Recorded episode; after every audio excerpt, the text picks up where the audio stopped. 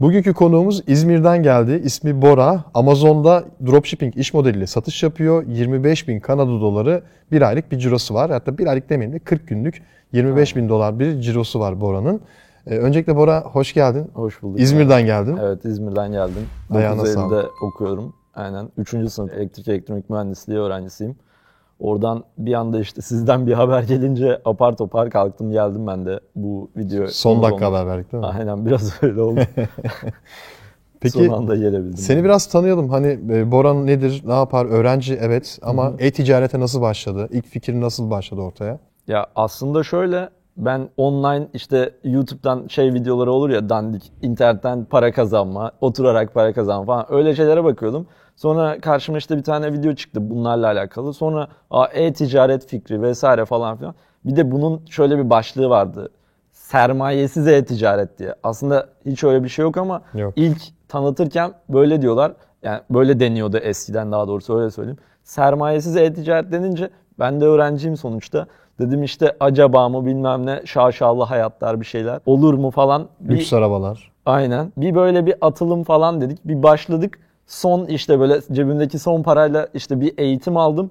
Ben zannediyorum ki o eğitimi aldım tamam dünyalar hani benim oldu bilmem ne falan. Aslında öyle bir şey yok. Eğitimi satan kişiler siz bilmediğiniz için size sadece kılıfına uygun şekilde satıyorlar. Arka planında olabilecekleri bilmiyorsunuz. Sonra işte baktım pat diye suspend oldu. Videolardaki her şeyi yapıyorum. Açılı suspend diye bir şey. Hayda cebimdeki son para. Ne zaman oluyor bu olay? Hangi sene? Bu olay ben birinci sınıf falandım. E, Pandemiden önceydi. İki sene önce. Aynen. Tam yıl olarak şey yapamıyorum da. İşte nasıl yaparım falan filan nasıl çözeceğim. Yapıyorum yapıyorum. Videolarda söylenen her şeyi uyguluyorum. Olmuyor. Ne yapacağım ne yapacağım. Sonra işte 6-7 ay öyle kaldı. Çünkü bende para yok. İşte son paramla dediğim gibi eğitim aldım. 6-7 ay hesap kapalı kaldı. Aynen çünkü para yok. Birilerine hani e, destek almam lazım büyük ihtimalle. Yapamıyorum kendi başıma. Bu pandemi patladı. Mersinliyim ben. Mersin'e döndüm. Ailemle beraber oturuyorduk işte. Böyle bir şeyler var işte yaparsın yapamazsın falan bunlardan bahsettik. İşte dediler ki tamam hani biraz para verelim bir dene bakalım ne olacak falan. Hesabı bir şekilde açtırdık. Bir de 3 asin suspende oldu bundan sonra. Yaklaşık herhalde tam böyle güzel diyorum işte 2-3 tane satış geliyor bir şeyler olacak herhalde heyecanlıyım vesaire. Pat dedi bir de 3 asin suspendi. Bu arada çok özür dilerim. Hani bilmeyenler için bunun altını bir çizmek istiyorum. 3 asin suspendi demek e, Amazon'un mağaza içerisindeki ürünlerden seçtiği 3 tane ürün oluyor. Aynen. Bu 3 ürünle ilgili bana bu ürünün sana ait olduğunu ya da e, senin bir toptancıdan satın aldığını ispatlayacak bir fatura ya da bir yetki belgesi gönder diyor Amazon ve hesabı askıya alıyor. Aynen. Yani çok fazla bu terim geçiyor. Bilmeyenler için ben bunu söyledim. 3 asin suspend'in anlamı tam olarak bu. Eskiden 3 asin suspendini açılması da bir tık daha kolaydı. Amazon kendi faturalarını kabul ediyordu. Ediyordu evet. İşte şey diye bir mesaj atıyorduk. Biz dropshipping yapıyoruz gerçeği söyleyip. Biz sadece sattığımız ürünlerin faturasını size gönderebiliriz vesaire gibi bir şey diyorduk. Sonra işte sadece sattığınız ürünlerin asinlerini isteyen bir mail daha geliyordu. Aynı mail sadece asinler farklı. Sonra işte onların faturasını koyduğumuz zaman açılıyordu. Sonra işte ben bunlarla falan uğraşırken o arada da bir ay, bir buçuk ay falan geçti sanırım. Ama tamamen bir hayal kırıklığı. Sonuçta yani bambaşka şeyler hayal ederek giriyorsunuz bu işin içine. Bir anda sizin önünüze böyle suspend çıkıyor, bir şey çıkıyor. Ekstra giderler çıkıyor bu arada. Yani bunların hepsi sonuçta bir gider. 3 asın suspendini açtırmak için de belli bir destek almanız gerekiyor. Çünkü bilmiyorsunuz yani daha yeni başlamışsınız bu işe. Niye pes etmedin? Ya aslında şöyle çevremde çok fazla bu iş olmazcılar vardı. Ya olur mu öyle şey? Yapabilir misin ki? Bu iş olur mu? Şöyle böyle. E diyorum ki birileri yapıyor yani bu iş. Böyle anlatıldığına göre yapan birileri var yani. Bir şekilde olacak. İlk başta gerçekten çok fazla bir gider oldu. Ailem hani destek oldu sağ olsun falan ama yani birilerine bunu anlatsam herkes şey der bana yani. Ya seni dolandırıyorlar hesap kapa. Hatta babam bir dönem şöyle dedi. Senin hesabından hani alışveriş yapılıyor ama belki de senin bu eğitim aldıkların senden alışveriş yapıyordur. Hani tamamen bir kurgu. Seni dolandırıyorlar. Sonra da pat diye hesap kapanıyor. Bir daha para ödemen gerekiyor falan filan. Böyle şeyler dönüyordu evin içinde. Yani bunlara rağmen işte ilerlete ilerlete ailenin baskılarını kıra kıra. Annem hala istemiyor aslında zaten. Babam işte babam çok destek çıktı. İşte sermaye konusunda da aynı şekilde. Bir de mesela şu anki kafamla düşünemediğim için daha toyum diyeyim. Hani babamın da sonuçta yaşı var yani. O da işte kendi tecrübelerinden hani bir şeyler katmaya çalışıyor. Mesela ilk başladığım dönemde alışveriş yapıyoruz. E, kredi kartından almam lazım. Saat 5-6'dan sonra çektiğiniz zaman farklı bir dolar kurundan çekiyor. Ya da mesela ben gündüz siparişi giriyorum. İşte alıcı hesabından alıyorum. Sonra alıcı hesabından aldıktan sonra ama kargolanınca para çekiliyor vesaire böyle sorunlar oluyor. Sürekli hesapladığım karlar düşmeye başladı. Ya baktım ki bu olacak gibi değil. Bir de işte siparişler art- arttıkça tekrar tekrar durduruyoruz yani mağazayı. Çünkü ailem bu kadar sermaye sokmak istemiyor içeri. Ya diyor hani acaba mı? İşte olur mu? Ya dolandırıyorlar mı acaba? Bir şey olabilir mi? Hep bunun bir tehdidiyle hani işte tamam biraz daha satışlar arttı ama durduralım. Ya şu durdurmalarımız olmasaydı ilk başta bu kadar sermayeyle başlamış olsaydım yani bambaşka şeyler konuşuyor olabilirdik yani şu an ama işte yaşanması gerekiyormuş bunda. Sıfırdan düşük bir sermayeyle başlamanın da böyle bir şey oldu bana. Öyle söyleyebilirim yani. Ya bir yerde gerçekten reddedilemeyecek cazip bir fırsat varsa kesin onun altında bir şey vardır. Yani bir bit yeniği vardır öyle söyleyeyim. Ve bu iş yani e-ticaret işi, elektronik ticaret işi öyle bir tanıtıldı ki geçmişte bazı insanlar tarafından. Sanki burası işte her giren milyoner olacak, her giren para kazanacak. Bak ben bu kadar lüks arabaya biniyorum. İşte sen de neden olmasın bu araba hissiyatı ya da hiçbir şey yapmasa bile arka fonda süper lüks bir villa ya da ne bileyim e, Amerika'nın veya işte ne bileyim Avrupa'nın çok önemli bir meydanında çekilmiş bir video. O mekandaki hissiyat ne oluyor? İzleyen kişi şu şu algıyla geçiyor. Ha bu işi yapsam ben de zengin olacağım hissiyatı Aynen geçiyor. tam dediğiniz gibi aslında. Kimse size demiyor. Bu işi yaparsanız ultra zengin olacaksınız. Evler, arabalar falan kimse demiyor. Ama yapanlara bir bakıyorsunuz hepsinde şöyle araba, böyle ev, villalar bilmem neler. E öyle olunca insanda ister istemez şu izlenim uyanıyor. Ya bu adamın işi bu. E bu adam demek ki bu parayı kazanabiliyor ki hani bu şeyleri döndürebiliyor. Bu çark dönüyor yani. Herkeste böyle bir algı oluşuyor. Bende de vardı yani aslında. E, ben sana bir örnek vereyim. Bizim mahalledeki tekel bayi adamın BMW 520 arabası var ve 2021 model yeni aldı sıfır. Adam tekel işletiyor. Ve genelde alkol ve sigara satıyor. Başka yoğun sattığı bir şey yok. E şimdi bu mantıkla düşünürsen o zaman her tekel açan BMW 520 alabilecek mi? Hayır. Aynen. İş yapıyor adam, ticaret yapıyor sonuçta. Kimin ne kazanacağını bilemezsin. E şimdi biz buraya konuk olarak aldığımız insanlar, profiller de ya çok büyük bir başarısızlık hikayesi varsa buraya geliyor ya da bir şey başardıysa buraya geliyor. Şimdi bir şey başaran demek para kazanmış demek. Şimdi ben diyorum ki Bora 25 bin Kanada doları bir ayda Kanada'da kazanmış diyorum. Neden? Çünkü bir şey başarmış. E şimdi bütün Boralar böyle değil ki. Şimdi bu yayını izleyen bin tane Bora'nın belki de 10 tanesi böyle. Dolayısıyla hani bu işin çok parlak, bu işin herkes zengin olacak gibi lanse etmek baştan çok yanlış ve e, dolayısıyla senin ailen de haklı bu konuda. O izlenime kapılmaları çok normal ki ben bu işlerin çok dışında bir insan olsam ben de aynı izlenime kapılırdım. zaten onlar da tamamen dışında e, yani zaten o arada bir dolandırıcılık furyası falan patlamıştı. Herkes korkuyordu yani acaba mı falan Evet. filan diye. E, Bir de aynı sizin dediğiniz gibi hani her yapan olmayacak. Hatta bana kalırsa bu videoyu izleyenlerden, bu işe başlayanlardan yani en fazla %50'si başarılı olabilir. Çünkü benim bildiğim kadarıyla Türkiye'de yani benim çevremde de bu iş olmazcılar çok fazla var. Yani bir işi sana nasıl yaparı kimse anlatamıyor. Ama sana nasıl yapılamazı, neden olmayacağını oturur burada bir saat anlatırlar. Öyle olduğu için de bir çevre baskısı, aile baskısı, azıcık para kaybettin mi ya sen zarar ediyorsun bırak artık işte desteklere para verilir mi, eğitimlere para verilir mi, işte o parayı şuna bassan bilmem ne olurdu, iddia oynasan bilmem ne olurdu falancılar da çok fazla. Öyle olduğu için de işte yani bana kalırsa bu videoyu izleyenlerin çevresinde de çok vardı. Sadece pes etmeyenler ve hani kafaya koymuş kişiler yapar. Bu işin arka planında hani belki şu an geldiğim konumda günlük bir iki saat çalışarak bütün işlerimi halledebiliyorumdur.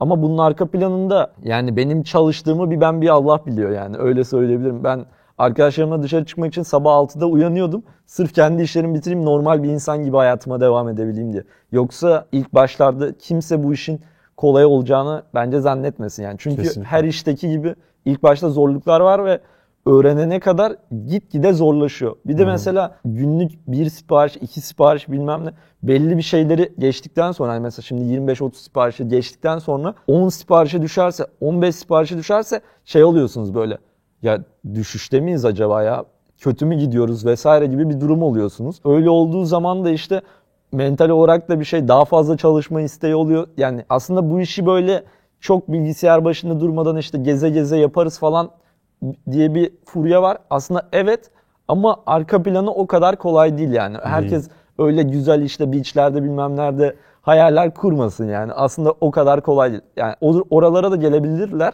ama aslında sadece o kadarla da bitmiyor yani bu iş. Arka planında bambaşka şeyler dönüyor yani. E tabii bunun bilincinde olmak çok güzel Ee, ve bunun bilincinde olan insanlar ve stratejisini buna göre kurgulayanlar daha başarılı olan insanlar zaten. Sen 22 yaşındaydın değil mi? Evet. Yani yolun başındasın ve bu başındayken bu farkındalığı kendine aşılamış olman gelecekte çok daha büyük işleri yapmana sebep olur diye düşünüyorum. Peki devam edelim. 6 ay boyunca suspend kaldı ve pes etmedin. Çevre Aynen, baskısı açılış var, o var. Aynen hesap kapandı 6 ay boyunca. Nasıl açıldı ve açıldıktan sonraki süreç nasıl ilerledi? Ya açılışı şöyle oldu. Bir destek aldım. İşte bir evraklar vesaire bir şeyler gönderdik. Oralar herkesin başına bir kere geldiği için hani bu işi sadece yapan adamlar biraz daha bunlarda tecrübeli oluyor. Yani çünkü benim işim değil bu. Yani ben ticaret yapmaya çalışıyorum, satış yapmaya çalışıyorum. Yani hesabı ben zaten bir kere açıyorum hani sürekli sürekli birilerine hesap açılışı vesaire yapmadığım için tecrübesizim o konuda. İşte orada sanırım gönderdiğimiz evraklar arasında bir fatura vardı adıma kayıtlı.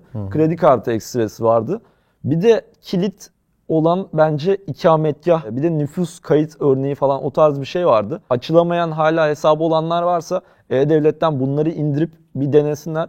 Ama eskiden şöyle bir şey vardı işte bilmem ne uygulamalarından oynama yapıyorlardı. Artık onlar tutmuyor yani. Adresler birebir eşleşmese bile, çok yakın olsa bile Amazon kabul ediyor. Ben gördüm arkadaşlarımdan da.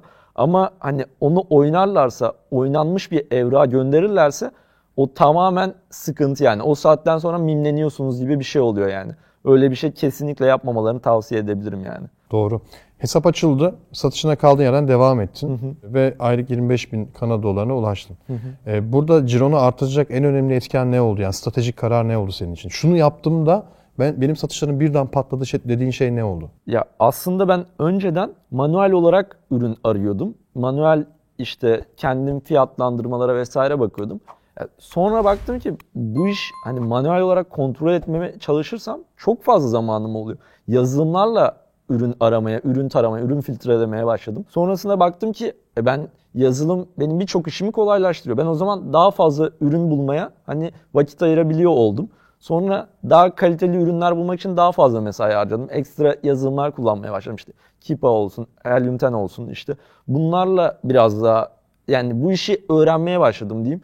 Sonrasında zaten arka planda ben aslında şeyi gördüm. Ürünlerin sales renkleri çok önemli. İşte ratingleri, işte müşteri yorumları. Ama bana kalırsa esas satışı yaptıran şey ürünün dışında arka planda Amazon'daki hesap sağlığı metrikleriniz. Hesap sağlığınız çöp olduğu sürece ya da işte A to Z talebi almışsınız. %1 olması lazım oranın. 100 siparişte 5 tane A to Z talebi almışsınız. Hesap kapanacak duruma geliyor. Amazon artık size hani neredeyse satış vermiyor yani. Satış vermediği zaman da yani hesap sağlığınız çok kötü olsun. İsterseniz envanterinizde 200 bin ürün olsun. O çok kötüyle 200 bin ürünü hani şey dengeleyemiyorsunuz yani. O yüzden bence benim tavsiyem hani bu işi yapacaklara veya yapanlara önce hesap sağlığına biraz daha önem vermeleri. Ürün çünkü çok satan ürün çok fazla var. Ama hesap sağlığında sen neyi nasıl yapacağını bilmiyorsan, negatif feedback aldığında ne yapacağını, müşteriyle nasıl iletişim kuracağını ya da A to Z'ye Amazon'a karşı nasıl bir şey yazacağını bilmiyorsan gerisi aslında boş gibi yani. Sen ne kadar ürün yüklersen yükle yani o iş olmaz yani. Ya da sen olduğunu zannedersin yani. Yani Öyle orada satışları patlatan aslında hesap sağlığını korumak oldu değil mi? Doğru mu? Hesap sağlığını korumak ve feedback bence. Ve şeyleri görüyorum ben böyle Instagram sayfalarında vesaire. İşte 5 feedback 10 lira işte bilmem ne böyle fiyatlandırmalarla vesaire yazıyorlar. Amazon bunları %100 anladığına kesinlikle eminim. %100 bir şekilde anlıyor o hesapları. Çünkü ben hani doğal bir feedback aldığımdaki etkiyle öyle bir feedback alındığındaki etkinin biri olmadığına birebir başka bir arkadaşımın hesabında şahit oldum. Yani inanılmaz bir şey. Adam doğal bir tane feedback atıyor. Gerçek bir müşteri. Hesabın satışları bir anda patlamaya başlıyor. Ama işte dışarıdan işte üçüncü parti bir şekilde hani siz dışarıdan bir feedback satın almaya çalıştığınız zaman Amazon bunu anlıyor ve hiç o şekilde bir etki vermiyor. Tam tersi düşürüyor ve bunu size hiç söylemeden düşürüyor. Buy baksanız bir anda düşmeye başlıyor. Ne oluyor? Ürünler mi kötü? Bir şey mi oldu falan derken anlamıyorsunuz bile yani. Belli bir süre sonra tekrardan Amazon size güvenirse bunu devam ettirebiliyor yani. Doğru. Peki başka bir arkadaşım dedin. O arkadaşın da iyi kazanıyor mu Amazon'la?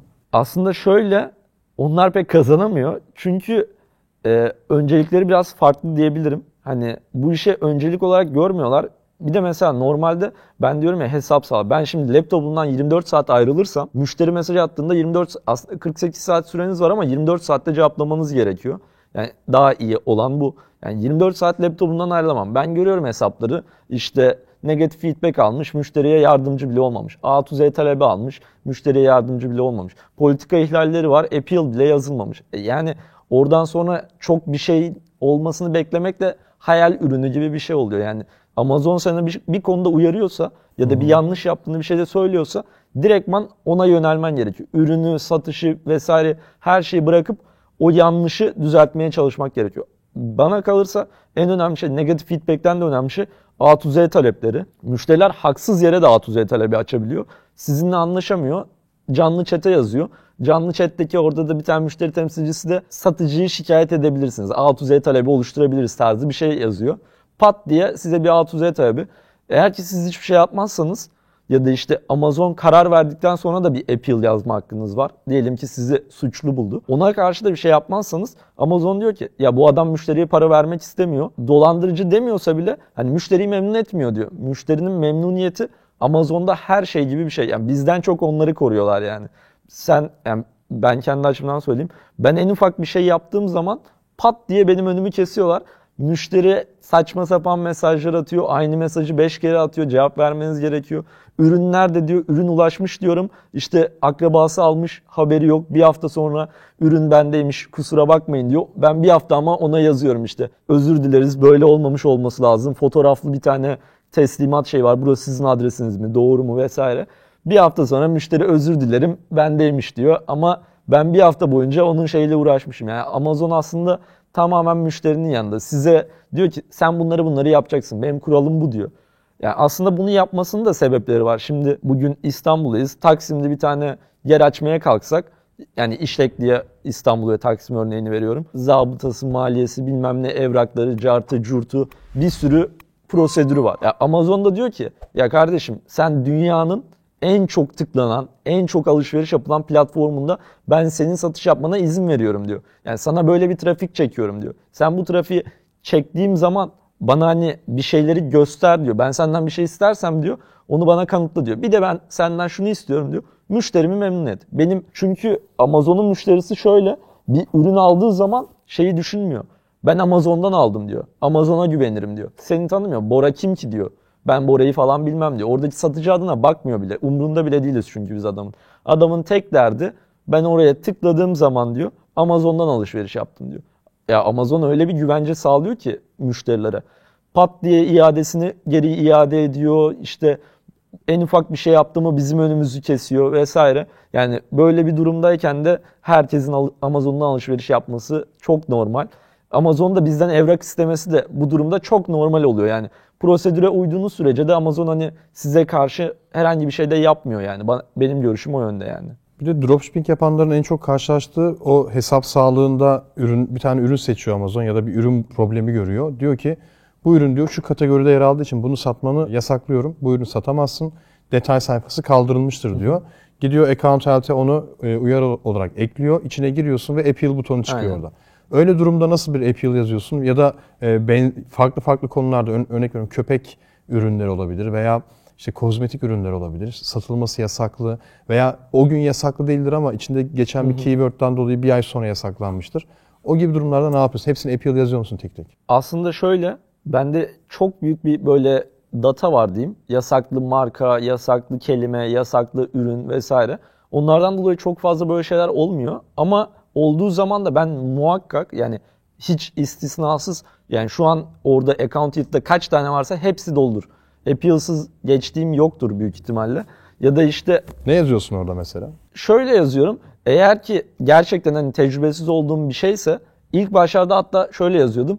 İşte ben Amazon'da yeni bir satıcıyım. İşte bu kuralları bilmiyordum. İşte o kural ihlalinin sayfasını okuduğuma dair işte bir link veya SS diyeyim yani screenshot görsel falan gönderiyorum. İşte tecrübesizdim bilmiyordum şimdi kuralları öğrendim. Bu şekilde artık devam edeceğim. Satış yapmaya işte bütün politikalara uyacağım. Bu ürünü yasaklı ürünler listeme ekledim. Bu markayı yasaklı markalar liste, markadan geldiyse ihlal yani onları falan bahsediyorum. Yani çünkü bizim burada yaptığımız şey aslında kandırmak değil. Biz sadece tecrübesiz olduğumuzu yazıyoruz. İşte bunları şu an hani bilmediğimizi, hala tecrübesiz olduğumuzu vesaire yazıyoruz. Tabii ben şu an hani bunları hepsini yazmıyorum. Yani ben artık tecrübesiz şeyi yazamıyorum. Çünkü onu belli bir süre yazdıktan sonra artık onu reddetmeye başlıyorlar. Çünkü siz sürekli sürekli aynı appeal'ı gönderirseniz işte ufak dokunuşlarla bir gün beni Account Yield'dan birisi aradı. Amazon işte dedi ki sizin böyle böyle hani satışlar falan var ama Account Yield'da bir sürü problem var ve Türk. Dedi ki işte siz şu yazılımı kullanıyor musunuz? Evet. Dedi ki lütfen dedi bırakın artık. Dedim ki peki ne yapabilirim? Hani ben şunu yapıyorum. Biz dedi ki sizin ne yaptığınızı çok iyi biliyoruz. Amazon da biliyor aslında dedi. Ama dedi hani sizi kısıtlamak istediği yerde kısıtlar zaten dedi. Bir an evvel dedi bu politika ihlallerine cevap yazın. Peki dedim ne yazabilirim? Türk birisi sizi ararsa hiç korkmayın. Ne varsa aklınızda sorun. Çünkü size öyle bir anlatıyorlar ki o kişinin beni aradıktan sonra bana yazdırdığı cümleler vardı böyle kalıp. Onları bir döşedim bütün appeal'lara. Aralarına sıkıştırıyorum böyle anahtar cümle gibi bir şey bir yani. tane onlar. örnek verir misin mesela? Mesela bu tecrübesiz satıcıydım. En büyük örnek yani. Ya da ben şunların şuna dahil olduğunu bilmiyordum. Yani mesela atıyorum ki pet supplies kategorisi dediniz mesela. Oradan işte bir tane mama değil de işte böyle kemik tarzı bir şeyden ihlal geldi diyelim ki. İşte ben şunun şu olduğunu bilmiyordum. Yani böyle kilit cümleler var yani. Onları söyledikten sonra işte sonra bunun arkasına da hemen onun sayfasına gidip şu ihlali okudum. İşte bundan dolayı işte bunun bir daha olmayacağını temin ederim gibi bu tarz şeyler yazıyoruz. Böyle bana yaklaşık 10-12 tane falan böyle appeal cümlesi verdi diyebilirim yani. Bunları öğrendikten sonra zaten bütün Amazon düzenim değişti yani. Ben genelde benim de birçok account'um var dropshipping yaptım ve bu uyarıları çok fazla alıyorum. O kadar çok alıyorum ki benim şablonlarım var artık böyle e, senin yaptığın gibi.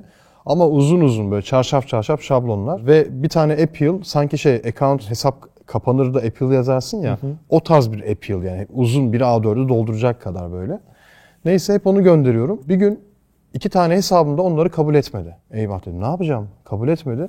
Aynı senin dediğini yaptım. Ben bu ürünün yasaklı ürün kategorisinde olduğunu bilmiyordum. Bilgim yoktu. Bununla ilgili ürünü satarken karşıma uyarı çıkmamıştı. Ama e, yasaklı ürün olduğunu öğrendim. Hatta sizin işte şu linkteki politikalarınızı dikkatlice okudum. Bu konuda bilgilendim. Ürünü de blacklist'e ekledim. Artık bu ürünü satmak istemiyorum. Satmayacağım. Benzer ürünleri satmayacağım. İki cümle ya şu kadarcık bir şey. Minicik satır. Hepsini tık tık tık tık onayladı hemen. Bütün o uyarılar kalktı. Ya- İşe yarıyor. Kısa, öz ve Aynen. dürüst olmak yetiyor. hem dürüst olmak hem de net bir şekilde kendinizi de açıklamak gerekiyor. Bende de böyle sayfa sayfa appeal'lar var. O appeal'ların çözemediği şeyleri bazen böyle 3 cümlelik ya da 2 tane görsellik şeyler kesinlikle kaldırabiliyor. Ve ben bu arada kaldırdığıma dair de her zaman görsel paylaşıyorum. Mesela o asini alıp işte envantere tıklayıp işte ben bunu kaldırdım falan gibi hani kontrol etmezlerse hani karşıda bir insan varsa tak diye hani resimden görsün istiyorum. Mantıklı. Çünkü en azından hani bu görsel olarak da hani yazdıklarımla gösterdiklerim hani meşleşiyor gibi bir şeye denk geliyor aslında yani onlar için de. Hem onlara kolaylık oluyor. Yani onların da huyuna gitmiş gibi bir şey oluyoruz aslında burada yani. Peki ürün bulma stratejin ne? Yani bu ürün çok satar ben bunu envanterime ekleyeyim ya da bunu satmayayım, eklemeyeyim dediğin bir stratejin var mı? Buna ilave bir sorum daha var. Hangi kategorileri tercih ediyorsun daha çok? Aslında şöyle ya benim kategori bazlı bir ürün arama stratejim yok. Çünkü bana şey geliyor. Kategoriye bakmanın çok bir mantığı yok. Çünkü bütün kategoriler zaten satıyor. Amazon'da satmayacak diye en ufak bir şey yok. Yani bugün şuradan bir tane çöp alayım. Onu bile satarım Amazon'da yani. %100 buna eminim. Bugün bana getirsinler ne olursa yani. Onu koyarım satarım bir şekilde. 5 lira eksiğine satarım, 10 lira fazlasına satarım ama satarım. Yani o yüzden kategorinin aslında bana kalırsa çok bir önemi yok. Ben dediğim gibi işte karlı olan çok sattığına işte Elyumten olsun, Kipa olsun vesaireden grafiklerine baktığım, çok sattığına emin olduğum, sales renginin düşük olan bütün ürünleri envanterime ekliyorum. Özellikle böyle şunu satayım ya da işte ben bugün ayakkabı satarım, ben bugün işte tişört satarım gibi bir şeyim yok yani. Hiç de olmadı E, zaten. yazılım zaten şunu yapmıyor mu? Birçok yazılım yapıyor piyasadaki işte Cedar Running yapıyor, Van AMZ yapıyor. Yani birçok yazılım bunu yapıyor. Palstock da yapıyor. Envanterin ürün eklemeden önce diyorsun ki sales rank'i yani o Aynen. satış e, sıralam sıralaması şu rakamlar arasında olan, şu kadar müşteri yorumu olanlar Ee, ya da işte lowest olabileceğim yani en düşük fiyat verebileceğim rakam yüzde şu olsun deyip böyle filtreliyorsun. Sana tık tık tık ürünleri hemen önüne koyuyor. Onu yapmıyor musun peki? Niye Helium 10 kullanıyorsun? Aslında onları yapıyorum ama bir yandan da manuel ürün incelerken şöyle bir şey oluyor. Ya bir tane ürün buluyorsunuz, yazılımla sayfalarca taratın. O ürünü bir şekilde bulmuyor ya da işte alt kategorilerde oluyor. Pat diye bir önünüze çıkıyor. Ya şöyle şöyle bir grafik var. Ya bu grafik demek çok satıyor demek. Yani benim bunu alıp manuel olarak bir şekilde eklemem gerekiyor ya da manuel olarak onun varyasyonlarına bakmam gerekiyor. Olabildiğince varyasyonsuz ürün seçmeye çalışıyorum bu arada. Olabildiğince altlarında iyi bir ürün bulduysanız altlarındaki işte önerilen ürünler tarzı bir şey var ya. Oradaki ürünler de genellikle iyi oluyor. Onlara dikkat etmeye çalışıyorum. Bir de ben her şey geçtikten sonra ürünleri eklerken manuel bir şeyler yapıyorum. İşte manuel birkaç tane yaptığım kontrol var. İşte ürünlerin markalarıyla ilgili yaptığım bir şey var. Tescille alakalı değil aslında ama bir yandan da şikayet var mı kontrolü gibi bir şey oluyor benim için. O yüzden de aslında hesap sağlığım o kadar sorunsuz ilerliyor diyebilirim. Bir de şeye çok dikkat ediyorum. Mümkün olduğu kadar Çinli satıcının şeyine girmem ürünle. Eğer ki hani Çinli satıcı envanterinde o markanın 10 tane ürünü satıyorsa ve 20 tane ürünü varsa diyorum ki bu adam ya bunu ürettiriyor da satıyor ya distribütörü ya bir şeyi bir şekilde bunun yetkilisi diyorum. Çünkü Çinli satıcıların olduğu yerde eğer ki envanterinde az ürün varsa onları ya o adamlar ürettiriyor ya anlaşmalı olduğu bir yer var. Pat diye account yılta şey düşüyor. Sana bir tane mail geliyor. İşte şu şu şu markanın xu bilmem ne at gmail.com zaten. Adamların e-mailleri bile öyle zaten. Yani tamamen seni şikayet etmek üzerine yaptıkları politikaları var onların da. Onlara mesela olabildiğince girmiyorum ya da kendi distribütörlüğünü yapan markalara girmiyorum. Marka adı satıcı adı aynı. Direkt silinir yani. Öyle bir şey asla girmem yani. Ee, karlılık oranın kaçtı şu an? Yüzde kaç? Ya aslında şöyle ya %25'in biraz üstünde diyebilirim ama 20'lere de düşüyor. Aydan aya değişiyor yani sonuçta ticaret bu. Bazen iadeler geldiği zaman sorun olabiliyor ya da işte ürün kırık gidiyor işte Amazon'a diğer tarafla uğraşmak istemiyorum. Diyorum ki tamam biz size paranızı iade edelim ama siz de işte hani bize bir feedback atar mısınız falan böyle dilencilik gibi. Yani onları da yapıyorum ara ara yani. E peki şimdi %25'den bir tık yukarı hani %25, %30 diyelim karlılığına ortalama. Ee, şimdi envanterde ürün tarıyorken Amazon Amerika'da ürün tarıyorsun, Kanada'da satacaksın. Ee, yazılımlar bunu tarıyor zaten otomatik. Ve diyorsun ki karlılığım %25 olsun diyorsun. Buy box'ı alma ihtimalin yani lowest en iyi fiyat verme ihtimalin düşük oluyor. Çünkü %5 ile Aynen. %10'la satış yapanlar var. Ee, o- onu nasıl aşıyorsun? Aslında şöyle, Türkiye'de de var bu Amazon'da böyle ölücü bir team Evet. var. Gerçekten her şeyde fiyat kırıyorlar. Hangi şeye girerse girsin %10'a kadar düşürüyor. Öyle bir envantere zaten girmiyorum. Bakıyorum ki yazılımda filtrelemeler oluyor. İşte fiyatı şu kadarın altına düşenleri sil ya da işte minimum fiyatta düşenleri sil. Minimum fiyatta buy box alamadıklarını sil. Bu şekilde o adamlarla zaten ben hiç muhatap bile olmuyorum. Onlar kendi kendilerine %10'la kendi siparişlerine devam ediyorlar. Kaç ürün var şu an envanterde? Şu an herhalde bir 7-8 bin var. Emin değilim ama 7-8 bin olabilir yani. Ya bayağı o 7-8 bin ürünü o karlık oranlarıyla ve o filtreleme stratejisiyle bayağı Aslında- zamanla almıştır. Aslında şöyle zamanı alıyor ama benim envanterimdeki ürünlerin en fazlası bir ay kalıcıdır. Ben sürekli sürekli ürün ekleyip siliyorum. Ürün ekleyip siliyorum. Çünkü siz %20'ye, 25'e, 30'a bir ürün bulduğunuz zaman o ölücüler onu bir süre sonra buluyor. Buluyor, evet. Onlar girdiği zaman da senin çıkman gerekiyor. Çünkü ya satış alamayacaksın ya da çok düşük karlarla olacak. Öyle karlara da inmenin bir alemi olduğunu düşünmüyorum açıkçası. 8 bin tane ürün arasından o ben bundan kar edemiyorum dediğin ürünü nasıl buluyorsun da çıkartıyorsun? İşte aslında kar edemiyorum değil. Ben filtrelemeler kısmından mağaza, mağazadaki ürünlere girdiğim zaman işte minimum fiyata düşen ürünler diye bir sekme var. Minimum fiyata düşen ürünlerde bir de buy box alamadıklarım var. Ona tıklıyorum. Ya buy box yok. Minimum fiyata düşmüş. Bir de işte mesela atıyorum işte lowest'la aramdaki fark şu olsun vesaire. Kaç yapıyorsun oranı genelde yüzde? Ya aslında değişiyor. Bunun böyle sabit bir şey yok. Bence kimse için de yok bu. Hani ben kafama göre bazen 3 yapıyorum, bazen 5. Ya bu tamamen böyle keyfime kalmış bir şekilde ilerliyor yani. Ya çünkü ben hani neredeyse her gün ürün yükleyip ürün siliyorum yani. Benim şöyle söyleyeyim, arka planda daha önceden biriktirdiğim bir asin marka ürün datası var. Onları yani atıp atıp siliyorum, atıp atıp siliyorum. Yani çünkü Başka satıcılar da o ürünlerden bazen çıkıyor ya da işte o dataya sürekli yeni şeyler ekliyorum. Sürekli sürekli. E Ben ekledikçe zaten şöyle bir şey oluyor. Bir süre sonra bakıyorum aynı ürünleri taratıyorum. Aa tekrar girebiliyorum.